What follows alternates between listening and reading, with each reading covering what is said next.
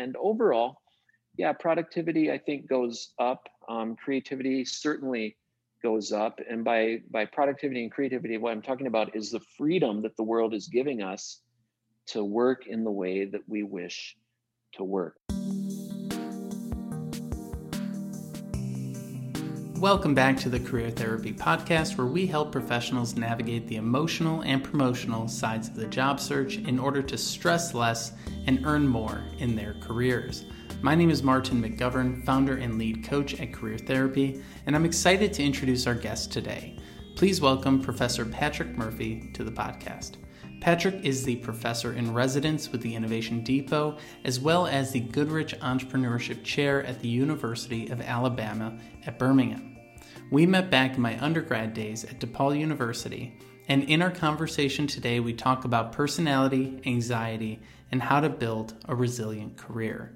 If you like this show, please subscribe and leave us a review on iTunes. It really helps us spread the word and help more job seekers like you build their careers and be sure to connect with Patrick on his site in the show notes below. That's all for our intro today, so without further ado, here is my convo with Professor Patrick Murphy.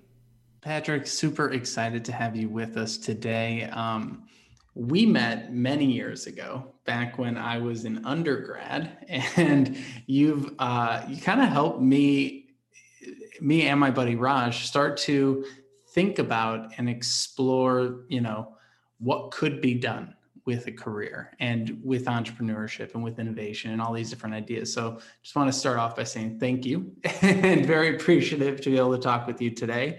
Um, and I'm really excited to dig into uh, a little bit about you know personality and how you know that affects our ability to build our careers to think about things strategically um, how personality maybe conflicts with work and a, and a whole number of other things. But just want to say thanks for joining us today as we kick things off here.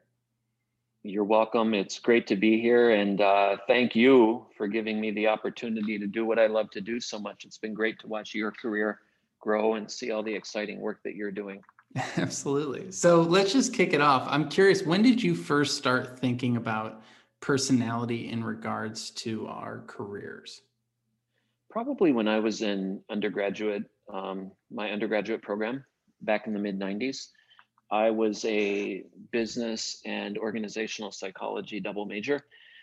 It's um, it's an area of study, organizational psychology, where we we try to understand people better in, in order to design work, design jobs, and so forth around them to enhance human performance.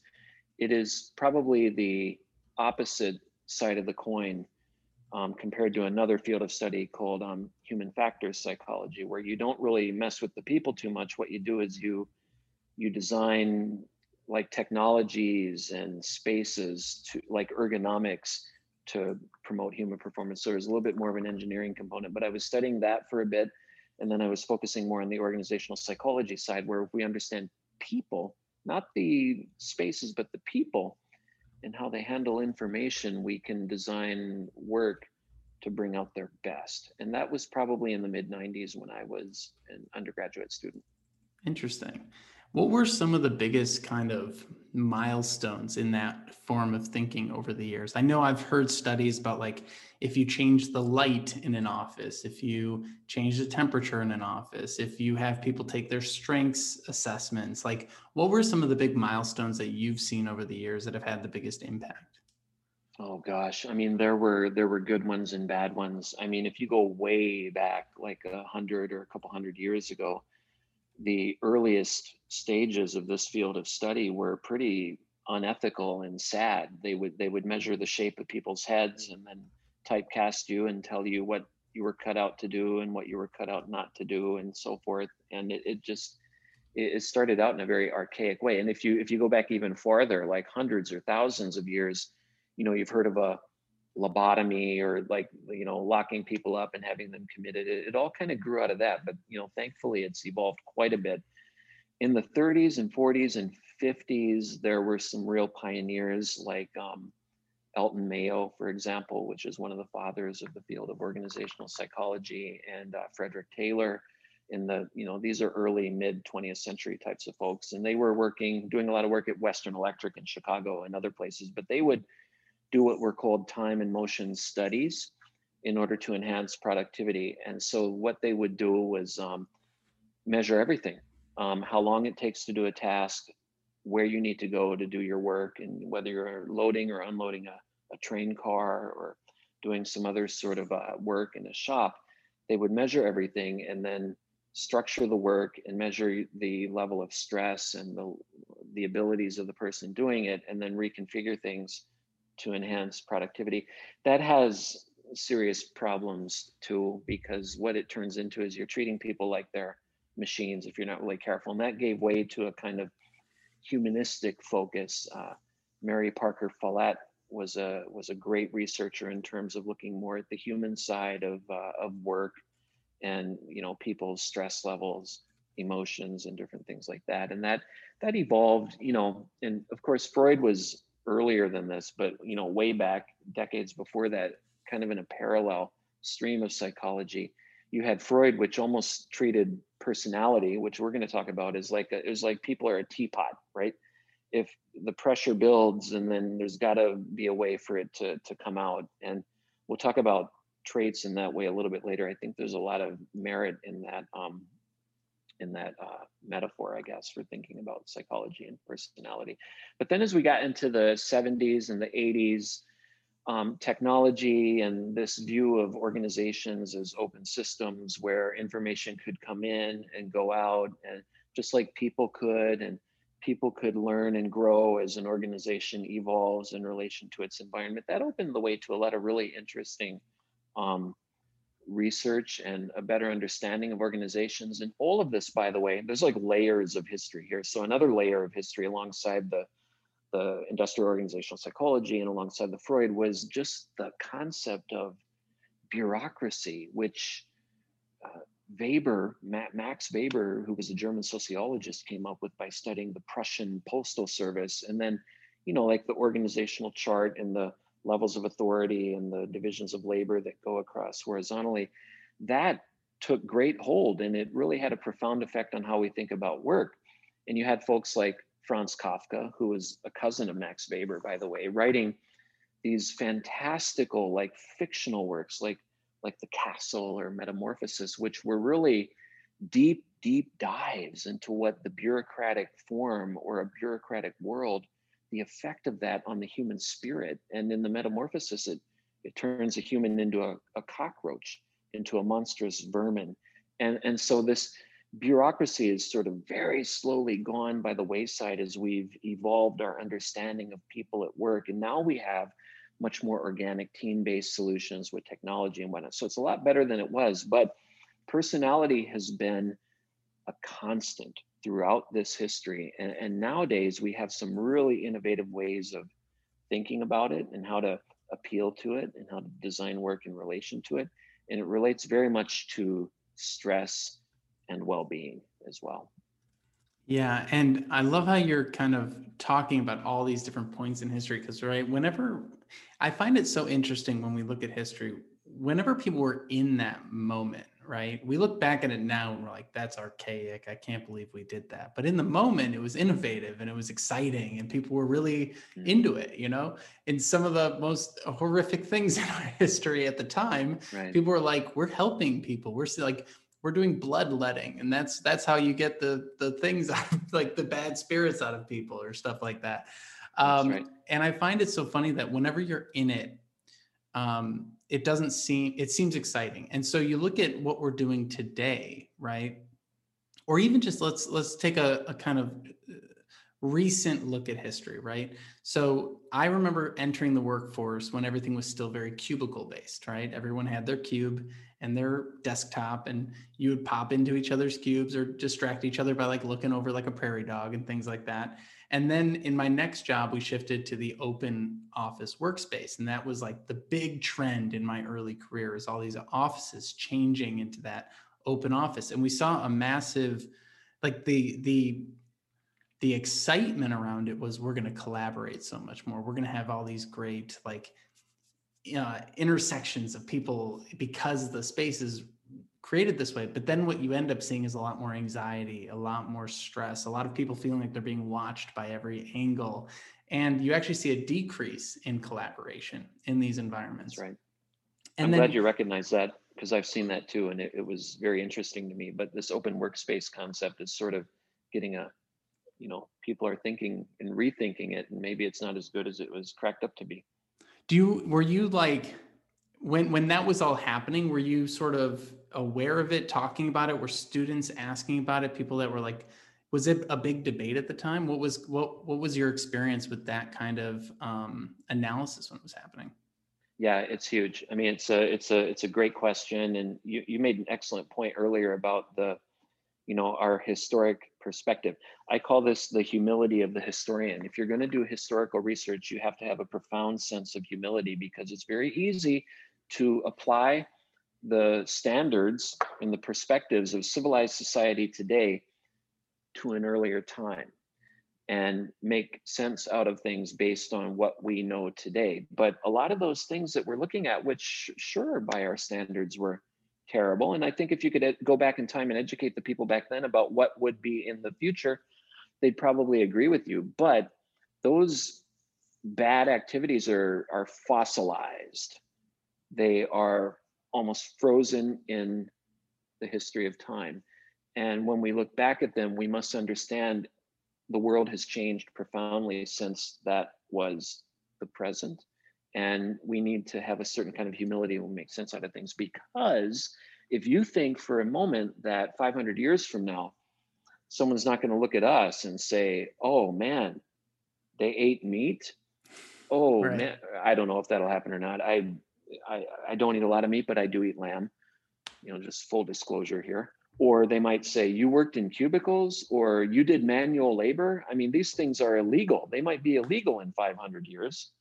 And we will be judged in the very same way that we judge the past. So there's a profound sense of humility. But regarding the workspaces and all of that, um, absolutely. So that that was what time and motion studies, like I referred to earlier, they they were doing a lot of that design of spaces in order to make it more uh, compatible with high performance. And yeah, when the, I remember the seeing these pictures of like, you know, Yahoo did a very famous interview when they first came onto the scene. Like they were the first big search engine.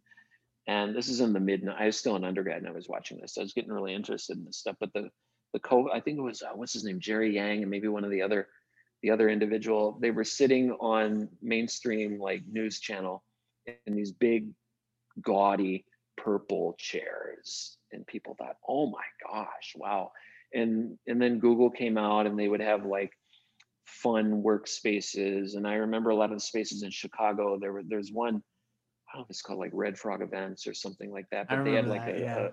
a, a zip line inside their office. Treehouse. And then, yeah, yeah yeah a treehouse and all of that so yeah you know i don't put a lot of stock into the you know the the changes aren't permanent but the change is permanent right so these these will come and go and i i i'm optimistic enough to believe that we're always improving upon what we're doing so yeah the cubicles are no good then we you know swung toward these open formats for physical workspaces, and then they have their drawbacks. So now it's sort of a moderated version of the two.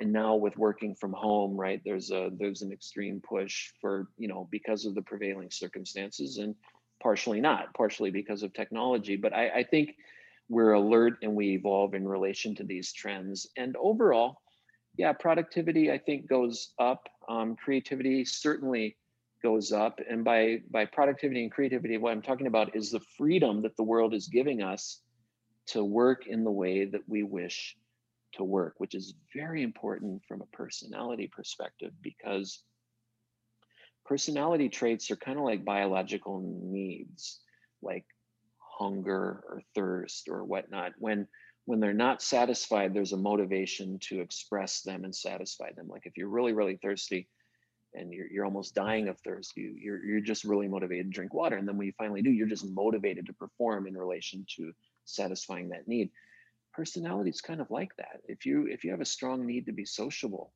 or to be in control or to to be alone or whatever it is, if the environment is not giving you an opportunity to express that trait, you're motivated to express it. And if there's no opportunity to express it, it drives anxiety and stress, whatever the trait is. And so people are at their best when the environment gives them the opportunity to express who they are, right down to the level of their traits. That's when people tend to do their best work because it doesn't feel like work, it doesn't drain them, it rejuvenates them. Yeah, and I love that we're we're transitioning into that because it really is one of those things where um even if you don't have let's say you haven't taken a personality test, you haven't gone through these things, like uh it's not I, I think sometimes people think if I just don't look at it, it won't affect me, you know? and we we definitely see that that's not true, right? It's almost like the discontent occurs internally, emotionally, whatever. And then we almost catch up to it rationally later. Uh, when we start going, well, why am I feeling this way? Why do I, you know, get home at the end of the day and not feel how I think I should be feeling? And and it's so funny because companies really want to use these things in productive ways, um, and some do it better than others. And I think, of course, as we're talking about with old trends, with new trends, there's good ways of using them bad ways of using them right with personality tests i you know recently watched that i think it was a netflix documentary or something where you know it's like personality tests can be really great on an individual level to understand yourself but maybe if they're used in the hiring process they can be discriminatory um, but maybe if they're used in an office context they could be helpful i know personally i worked at a company and we did a strengths finders and the whole thing was like a three four day seminar and at the end, they go, All right, here's your strengths, here's your weaknesses, here's the whole list, top to bottom. Put it up in your cubicle and focus on your strengths. And I go, Great, but all of my job responsibilities are the weaknesses. I was like, Can I change my job? Nope. All right. Well, I don't know what to do with this information. So it's like they're you're you're almost given this key, but not given like a door to put the key into in a way sometimes. So I'm curious what are your sort of views on you know if someone is curious about these things or let's just start on the individual level if someone's curious about these things where should they start yeah it's a great question and um, you, you, made a great observation there people you know you, you talked about ignoring it and not looking at it people have profound abilities to uh, sublimate and ignore things. We call them defense mechanisms. There's a lot of different defense mechanisms that we can set up, little psychological tricks that we play on ourselves so we don't have to deal with things that may be uncomfortable. And it, it, it's across the board. What, what's uncomfortable to you may be uncomfortable to another person, but it may not be uncomfortable to a third person. And all three of you may have very different defense mechanisms for avoiding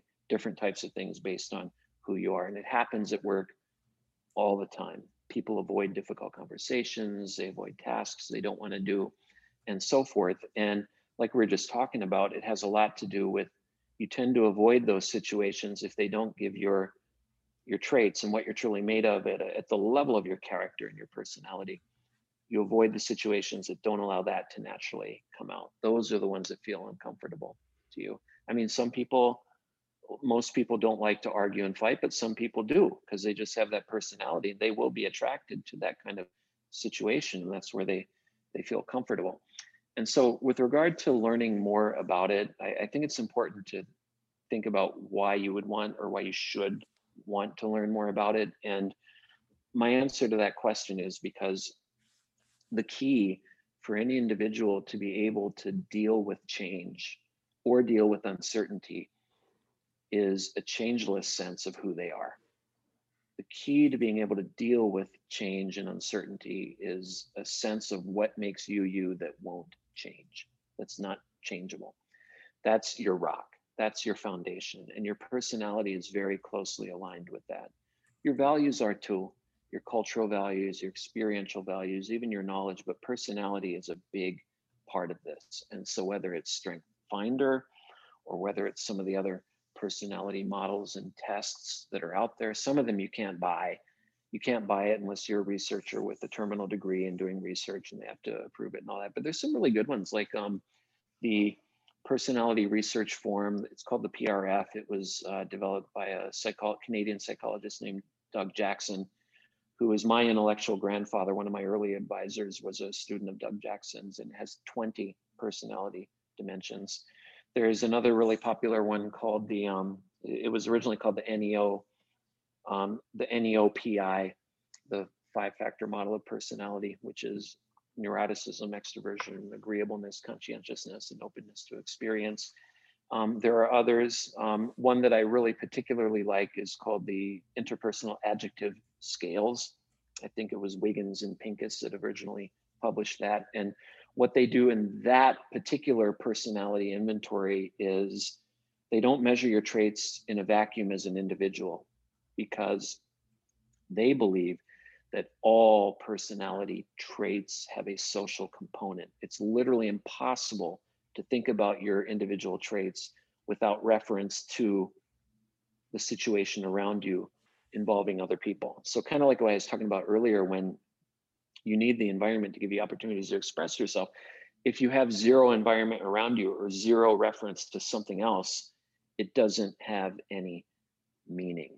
And, so, with that particular framework, it's based on what's called the circumplex model of personality. Circumplex is sort of like a what do they call it, a portmanteau, or uh, where you circular ordering of complexity, and you have uh, two orthogonal dimensions, with uh, the vertical one having dominance or strength at the top, and the polar opposite of that at the bottom is the opposite, not strong, weak, submissive, whatever it is, polar opposites. For that dimension, opposites attract. So weak tend to work a little bit better with the strong only because you know you, you take out the exploitation and all of that that might come into it or the bullying or whatnot that might. People who don't want to be in charge prefer to work with somebody who prefers to be in charge because they each give each the other an opportunity to express who they are. You know opposites attract the other part of the circumplex model of personality is a horizontal dimension, um, where at one side of it you have what we'll call warm and agreeable, wanting to be around other people. The polar opposite of that is cold, not wanting to be around other people and to work alone because you're perhaps mildly misanthropic or you just don't like to work around other people. So, for that dimension, the horizontal one, trying to construct an image in everybody's mind here, it's birds of a feather flock together. So unlike the vertical dimension, which is opposites attract, the horizontal one is birds of a feather flock together because warm people clearly prefer to be around other warm people, both of whom like to be around others.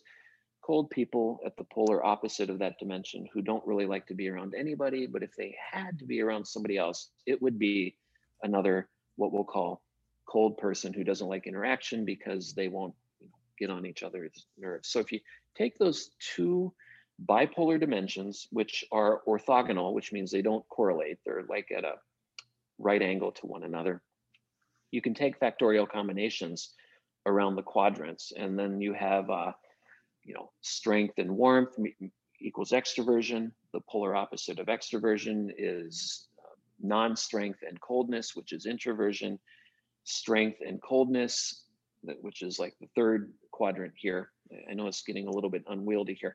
The third quadrant is, uh, we might call it Machiavellian or uh, controlling or exploitive or whatnot. And then the polar opposite of that, which is warmth and non strength, would be meekness or obsequiousness or uh, phlegmatic or, or, that kind of thing. And so, building on that, which by the way comes from uh, classic Roman times, like Marcus Aurelius would write about this, and the key is balance. You don't want to be too far in any dimension. The words for this, by the way, relate to physical elements in the body, like phlegmatic, which I think I just mentioned. The root word is phlegm, which is mucus. Extroversion, the word used for that, sanguineous. Sanguine is the Greek word for blood. Uh, and then you have melancholy, which you may have heard, and colic or cholera is kind of an acerbic, irascible personality. And then um, you have uh, it's like black bile and yellow, yellow bile, bilious. So, it, and, and then they would do the bloodletting, like you mentioned earlier, if you're out of balance, very, you know, dark history.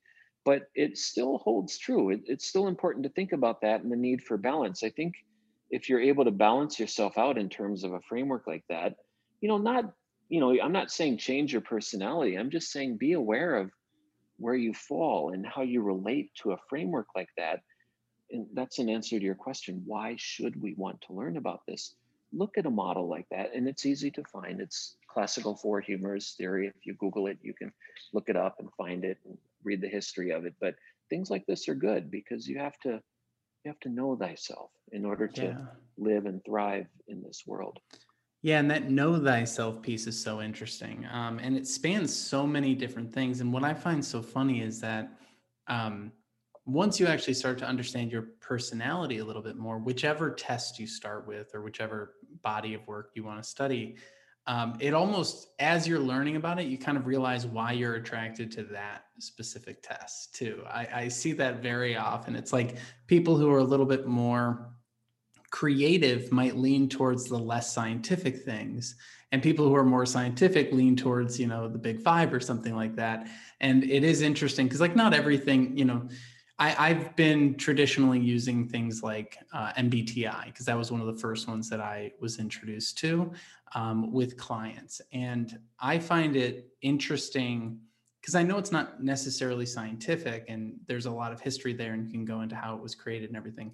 But um, I'm as interested in what they disagree with in the test as what they agree with because that sh- that I think shows me as their coach like what do you believe about yourself because then people start to kind of open up and express themselves. So a lot of this stuff is good starting points for conversations and for exploration. And I think where people maybe people maybe get a little bit stressed out about it is that they think they need to be one identity and like they're you they're trying to hope that this is going to solve some big problem in their life or answer some big question um, and maybe it will in some ways um, but i also you know i get hit with the question all the time of like does your personality change over time? Can you change your personality over time? And i know you just said like we're not trying to get you to change anything but what are your what are your thoughts on people who are asking those kinds of questions? What would you say to them?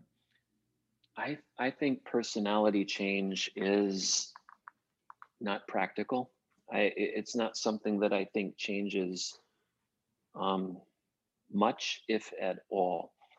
Um, if it does occur with regard to a human being, we're talking about decades of being present in a very different type of environment that elicits certain kinds of behaviors in order to survive, and you're kind of um, you know you rewrite the code a little bit with regard to how you make sense out of stimuli in the environment around you.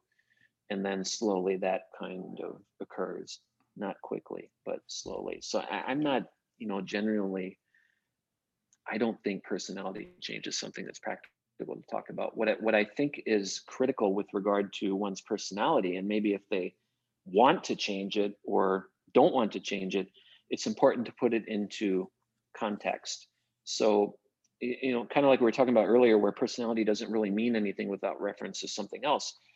This can be, it can be really useful to think about your personality if you get a sense of what it is from any framework that we've been talking about, any model, it doesn't matter. But then think about whether it fits or harmonizes with the context that you're in at work, in your day to day life, the culture that you're in, whatever it is. And if it if it does, that's one thing, but if it doesn't, that's another thing.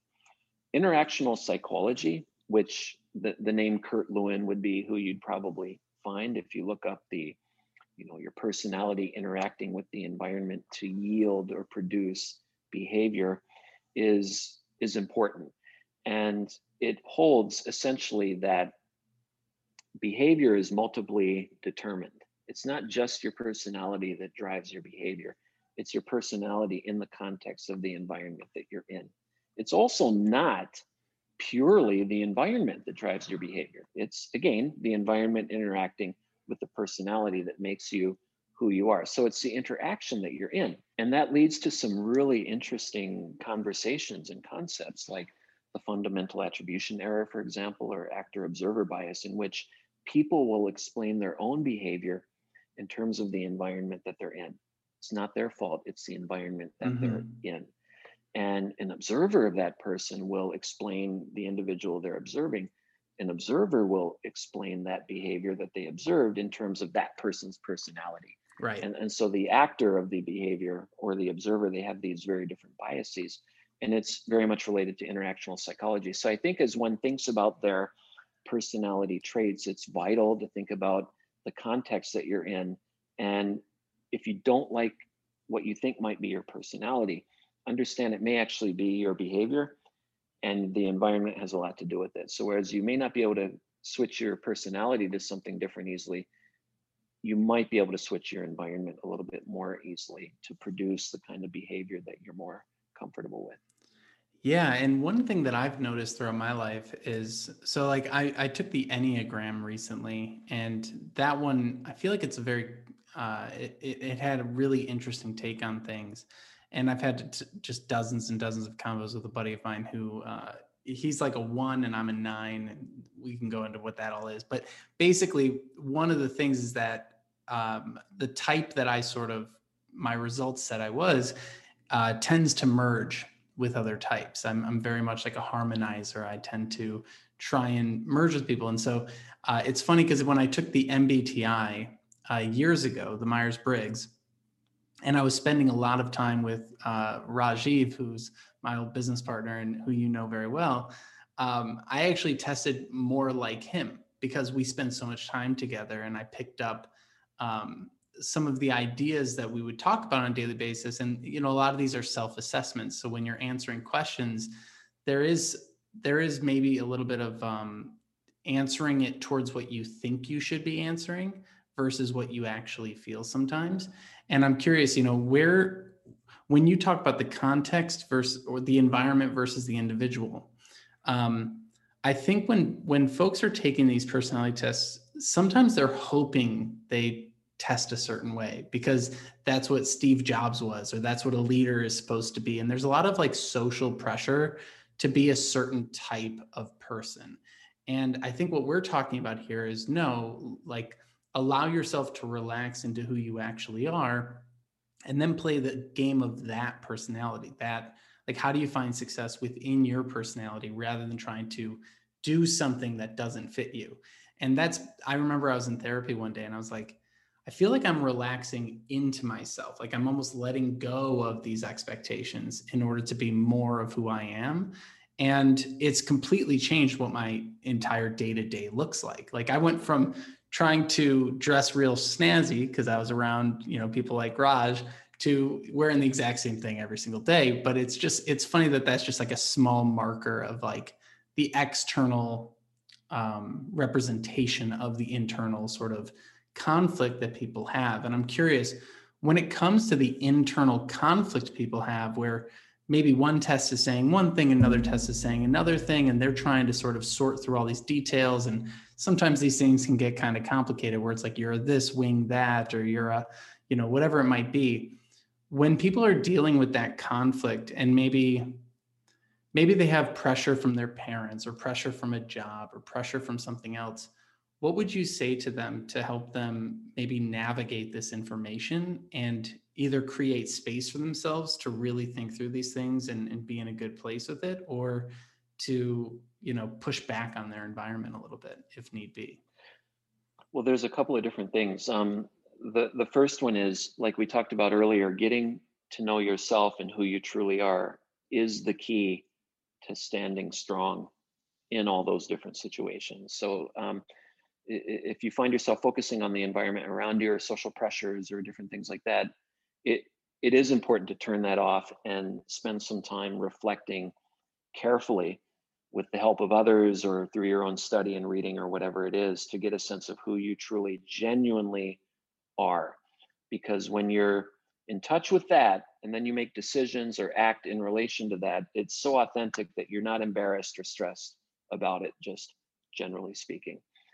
From a measurement perspective, when we're talking about um, people wanting the result to be a certain way, right? Like you were like you were talking about, um, the people who design and develop personality tests have known about this for a long time, and so a lot of them have been built with um, what we call um, they're built so that what we call social desirability bias doesn't skew the results. Or what we've also what, what's also been called non-purposeful responding and, and so if you look at a, an inventory like um, the one i mentioned earlier the first one i mentioned the personality research form the prf they were doug jackson was really a pioneer in this area he has a few items you know here and there throughout the long inventory of questions like um i don't know true or false i make all my own clothes and shoes and then another one later I have a glass eye. And, and so, you know, most people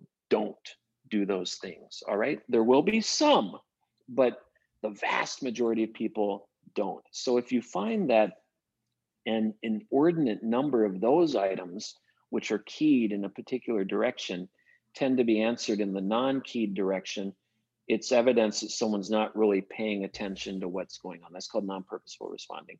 And then the social desirability bias is simply items that cue on or load on or relate to things that are genuinely viewed in popular culture as being maybe cool or desirable or whatever it is you know and then they the answer is very much in line with what is popular and this changes over time by the way so inventories of personality and tests need to be you know new additions need to come out to to reflect what is socially desirable at a particular time. So whether it's from the test taker's perspective, the one wanting to learn their personality, again, I think the key is spend time getting to know who you are with the understanding that whoever you are, there's a place for you, there's a space for you. You just have to get to know who you are first. And then that's good enough. Once you, no matter what your personality type is, you'll be able to deal with a lot of different pressures and environments as long as you know who you are first. And then, but in terms, I think it's very interesting in terms of measuring personality. The tests tend to do a pretty good job of um, indicating if somebody's, you know, trying to cover up who they might truly be. But it, it's a real thing. You're you're absolutely right.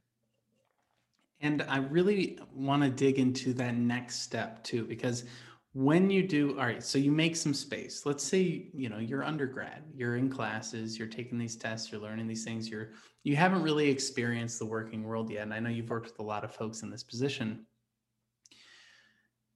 i want to be able to use this information in a way that sets me up for career success. And i think you know the typical way people think about that is make a lot of money. But there's a lot of different factors that contribute to success right? Longevity in a career not changing every x number of years not having to start over 10 years in or something like that. And i'm curious when it comes to longevity and bringing back this idea of stress management. I think one of the things that people struggle with the most in their career is getting into a job that doesn't align to their personality, which creates undue stress, which creates a kind of cascading effect for the next 25 years of you know figuring things out. And maybe some of that is necessary, but what um what would you say to someone who's in that position and what should they be thinking about or what should they be considering when looking at companies looking at jobs looking at roles? Once they have a somewhat idea of what their personality is how do you assess environments and pick things that will align to your personality? What sort of things should they look for or red flags should they watch out for? Sure. First of all it's really important to have a profound sense of faith. Faith in who you are faith in your your values and what you believe in it, it, you know and getting to know yourself is key to that. But if you have that sense of faith you're able to say things to yourself like it won't always be this way. And it, and the truth is it won't. But that's not a rational calculus right there. You can't think your way through that one. You have to feel your way through that one which takes you down to the level of your your values and knowing what your traits and your character and your makeup is. So that that kind of faith leads to a kind of discipline for be, being able to deal with things that may not be all that pleasant in the present time, but knowing that they won't always be this way. That is a kind of mindset. It is germane to resilience and the ability to deal with an environment that is not necessarily exactly what you might want it to be because you know that you're moving through it into the into some future where things will be better and better for you the other part of this is very much related, but it's more related to how you process information. Um, don't spend a lot of time thinking about the future because you can't predict it. Um, if anything, your values are what predict the future. I mean, I, I work with a lot of entrepreneurs and I tell them you have to learn to feel the future. Your values are a very special element of your character and your personality and your, your person. They have the character of expectations about the future. They are what enable you to see the future because you can feel the future. Why? Well, because when you're in a highly uncertain environment, you're going to tend to behave in light of your values if you like to fight, if you like to explore, if you like to hide, if you like to run, what, whatever makes you you, that's what you will tend to do when you're in a radically uncertain environment. And that will be natural. You won't have to think about it, and it will have an effect on the environment around you. And you can almost, in a self fulfilling way, create the environment that you want to be in if you have the discipline and the mindset to do that. Most people don't. It's something that you have to learn or be taught or mentored into. And so, as a result of them not understanding it, they tend to think about the future. And if you think and predict about the future, there are huge gaps in your thinking that allow your fears um, to creep in there. And your fears are kind of like the dark side of hope. They're literally functionally equivalent to hope and faith. Like I said, they are the dark side of that because they're an irrational. They don't come from your values, they come from your fears. You're you're afraid something may happen that you don't want to happen, and so you concoct stories and theories and hypotheses about what might happen. So I would advise young people get to know yourself first, your values and your traits, and then play to that. Work in relation to that. Make decisions in relation to that, and have faith that the larger environment will the universe will reward you for doing that. The good energy that you're putting out by living your life in this way will come back around to you with opportunities that emerge. If you don't live that authentically and instead you try to forecast some sort of future with your thinking, you're playing a game, man. You're learning, trying to learn these rules and play a game like chess, and sometimes you lose and it's not the right way in my opinion to think about one's professional life. So this kind of purpose driven life and by the way all this stuff that i'm riffing on right now I, I, believe it's what you know know thyself or you know even back to the classics the greek philosophers the unexamined life is not worth living. I believe that's what they were talking about when they made those kind of statements in you know classic ancient greek or you know the different t- sorts of languages that we've you know we've translated it into this but i think knowing thyself but knowing thy your own values and then behaving in relation to that is key not just for your success but for your health you will not feel as much stress if you do that and your work will be inspired and more motivated if and when you're able to do that i, I give a lot of advice to entrepreneurs especially in relation to this yeah, absolutely. And I never really thought about faith being the opposite of fear. I think fear is such a common feeling for folks, but as we, you know, become more and more secular in our societal values, I think faith has kind of lost its luster in some ways. Um, and it's nice to kind of see it be brought back into that conversation with fear because people believe fear no one no one says well fear isn't a thing i need like the like fear is there you can't get rid of it but faith is something you have to also cultivate and i never thought about those as opposites i like that a lot um, absolutely yeah i mean think just real quick this um, you make a really important point think about anybody who you know whether it's a you know tragic or extreme unfortunate event like if a loved one is at risk right? That's something that's core to your values, and you will be brave. You will not feel fear. You will put yourself in harm's way, perhaps to save something or someone you truly love from danger. You will do that. You will risk yourself. And when you act out of a place of values or love or traits way down deep, that's when human beings are at their best. Fear goes away if you're able to tap into that part of your your personological makeup. I think that's an incredible place to stop. Patrick, where can folks find more about you and what you're working on these days? Probably the best place to go right now is my website, my faculty page, um, profpjm.com. Uh, a lot of podcasts and different uh, events that I've done are there. My publications are there. Different lectures I've done. Even some of my teaching materials are there at profpjm.com. And you can also connect with me through there as well. Wonderful. We'll link that all below. And Patrick, thank you so much for joining us today. You're welcome. It was a pleasure to talk with you, Martin. Thank you so much for taking the time to listen to this episode today. I really appreciate your support of what we're building here at Career Therapy as we continue to try and explore the hidden side of modern work and tell some of the stories that maybe don't get enough light shed on them. If you enjoyed what you listened to today, I hope you will leave us a review on iTunes. Uh, subscribe to this wherever you're listening or watching on YouTube, Spotify, etc and uh, share this with some friends who you know are going through similar experiences and looking to build their career and, and gain some insights along the way. Again, thank you so much for stopping by, and I wish you the best. I'll see you on the next episode.